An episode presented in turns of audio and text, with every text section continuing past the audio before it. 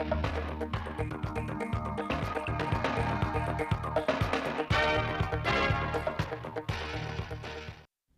kính chào quý vị và các bạn. Mời quý vị và các bạn nghe bản tin thời sự 16 giờ chiều nay, ngày 17 tháng 4 của Đài Phát thanh Truyền hình Thanh Hóa. Những nội dung chính sẽ có trong bản tin: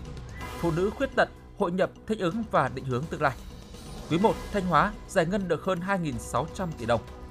Năm 2022, khu công nghiệp Bỉm Sơn sẽ khởi công mới 4 dự án lớn. Xã Quảng Lưu đón bằng công nhận xã đạt chuẩn nông thôn mới kiểu mẫu. Tiếp đó là phần tin trong nước. Trước hết, mời quý vị và các bạn cùng nghe phần tin trong tỉnh.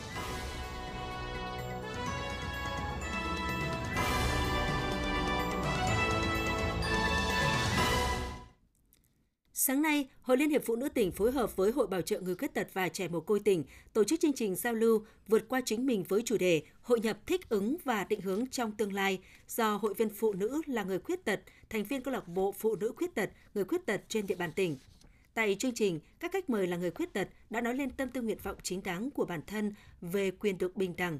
hòa nhập với cộng đồng, khát vọng vươn lên làm chủ cuộc sống và trải lòng về những ước mơ, mong muốn có được sự chung tay giúp đỡ của cộng đồng – để động viên, tạo động lực cho người khuyết tật tiếp tục vươn lên trong cuộc sống, chương trình đã tổ chức lễ cưới tập thể cho 10 cặp đôi khuyết tật trước sự chứng kiến chúc mừng của người thân bạn bè, các tổ chức cá nhân. Cũng trong dịp này, Hội Liên hiệp Phụ nữ tỉnh đã trao tặng 110 xuất quà, Hội Bảo trợ người khuyết tật và trẻ mồ côi tỉnh tặng 5 xe lăn cho người khuyết tật. Ủy ban dân tỉnh Thanh Hóa cho biết trong quý 1 năm 2022, tốc độ tăng trưởng tổng sản phẩm trên địa bàn GDP ước đạt 12,93%, cao hơn so với cùng kỳ năm 2020-2021 và đứng thứ 3 trên 63 tỉnh thành phố có tốc độ tăng trưởng GDP cao nhất cả nước sau Bắc Giang, Hải Dương. Hoạt động đối ngoại xúc tiến đầu tư được quan tâm, phát triển doanh nghiệp đạt kết quả tích cực huy động vốn đầu tư phát triển ước đạt 32.296 tỷ đồng, tăng 3,1% so với cùng kỳ đã thu hút được 18 dự án đầu tư trực tiếp, 3 dự án FDI. Tổng vốn đầu tư đăng ký 881,6 tỷ đồng và 21 triệu đô la Mỹ. Đến ngày 9 tháng 3 năm 2022, toàn tỉnh đã giải ngân được 2.636 tỷ đồng vốn đầu tư công năm 2022, bằng 24,8% kế hoạch, trong số các tỉnh thành phố có tỷ lệ giải ngân nhanh của cả nước. Theo báo cáo của Ban Quản lý Khu Kinh tế Nghi Sơn và các khu công nghiệp tỉnh, đến nay khu công nghiệp Bỉm Sơn đã thu hút được 52 dự án đầu tư, trong đó có 31 dự án đầu tư trong nước với tổng vốn đầu tư đạt 7.077 tỷ đồng, vốn thực hiện đạt 3.769 tỷ đồng và 21 dự án đầu tư nước ngoài với tổng vốn đầu tư đạt 375,6 triệu đô la Mỹ, vốn thực hiện đạt 58 triệu đô la Mỹ. Hiện có 30 dự án đang hoạt động sản xuất kinh doanh, 7 dự án đang xây dựng, 12 dự án đang hoàn thiện thủ tục pháp lý. Dự kiến trong năm 2022 sẽ khởi công mới 4 dự án lớn, trong đó có 3 dự án nước ngoài với tổng vốn gần 90 triệu đô la Mỹ, một dự án trong nước với số vốn 70 triệu đô la Mỹ, tạo việc làm cho khoảng 4.000 lao động. Sáng nay, xã Quảng Lưu, huyện Quảng Sương đã tổ chức lễ công bố và đón nhận quyết định của Chủ tịch ban dân tỉnh Thanh Hóa công nhận xã đạt chuẩn nông thôn mới kiểu mẫu năm 2021, trường mầm non đạt chuẩn quốc gia mức độ 2. Với quan điểm xây dựng nông thôn mới chỉ có điểm khởi đầu nhưng không có điểm kết thúc, sau khi về đích nông thôn mới năm 2016, xã Quảng Lưu, huyện Quảng Sương tiếp tục duy trì và nâng cao chất lượng tiêu chí. Năm 2020, Quảng Lưu là một trong bốn xã điểm của huyện Quảng Sương xây dựng thành công xã đạt chuẩn nông thôn mới nâng cao. Tại buổi lễ, lãnh đạo Ủy ban dân huyện Quảng Sương đã trao bằng công nhận xã Quảng Lưu huyện Quảng Sương đạt chuẩn nông thôn mới kiểu mẫu và 700 triệu đồng tiền thưởng. Nhân dịp này, trường mầm non Quảng Lưu cũng đã được trao bằng công nhận đạt chuẩn quốc gia mức độ 2 của Chủ tịch ban dân tỉnh. Tiếp đó là phần tin trong nước. Sáng ngày 17 tháng 4, Thủ tướng Phạm Minh Chính và đoàn công tác của Chính phủ đã có buổi làm việc với lãnh đạo tỉnh Ninh Thuận về tình hình, kết quả thực hiện nhiệm vụ năm 2021, quý 1 năm 2022 và phương hướng năm 2022, kết quả 3 năm thực hiện nghị quyết 115 ngày 31 tháng 8 năm 2018 của Chính phủ. Báo cáo tại buổi làm việc, lãnh đạo tỉnh Ninh Thuận cho biết, năm 2021, GDP tăng 9%, đứng thứ tư cả nước, đứng đầu vùng Bắc Trung Bộ và Duyên Hải miền Trung, liên tục trong 3 năm 2019-2021. Trong quý 1 năm 2022, các hoạt động sản xuất kinh doanh và phát triển kinh tế xã hội của Ninh Thuận có nhiều chuyển biến tích cực. GDP tăng 4,18%. Phát biểu tại buổi làm việc, Thủ tướng Phạm Minh Chính nêu rõ, tỉnh Ninh Thuận cần nhìn nhận lại những việc đã làm được, những việc chưa làm được, xác định các định hướng mục tiêu tư tưởng chỉ đạo, giải pháp lớn trong năm 2022 và thời gian tới. Theo Thủ tướng, điều rất quan trọng là tìm ra những đột phá từ điều kiện hiện nay để tỉnh phát triển nhanh nhưng bền vững, tự lực tự cường đi lên từ bàn tay khối óc, không trời, của biển, mảnh đất của mình. Theo Bộ Công Thương, kim ngạch xuất nhập khẩu song phương Việt Nam Anh trong năm 2021 đạt 6,61 tỷ đô la Mỹ, tăng trưởng 17,24% so với năm 2020. Trong đó kim ngạch hàng hóa Việt Nam xuất khẩu sang Anh đạt hơn 5,7 tỷ đô la Mỹ, tăng 16,4%. Đóng góp cho tăng trưởng kỳ tích này là nhiều mặt hàng giá trị như nông sản tăng 67%, hạt tiêu tăng 49%, máy móc thiết bị tăng 16%, gỗ và sản phẩm gỗ tăng 14,5%. Kết quả này giúp Việt Nam xuất siêu hơn 4,8 tỷ đô la Mỹ sang Anh. Còn theo số liệu mới nhất của Tổng cục Hải quan, kim ngạch xuất khẩu hàng hóa Việt Nam sang thị trường Anh trong 2 tháng đầu năm 2022 ước đạt 946,5 triệu đô la Mỹ, tăng 2% so với cùng kỳ năm 2021. Ngày hội thực tập và việc làm thành phố Hồ Chí Minh năm 2022 lần thứ 24 diễn ra trong hai ngày 16 và 17 tháng 4 tại Trường Đại học Kinh tế thành phố Hồ Chí Minh. Ngày hội thu hút sự tham gia của hơn 42 doanh nghiệp uy tín, tuyển dụng 5.000 vị trí dành cho sinh viên người lao động trên địa bàn thành phố và các tỉnh lân cận.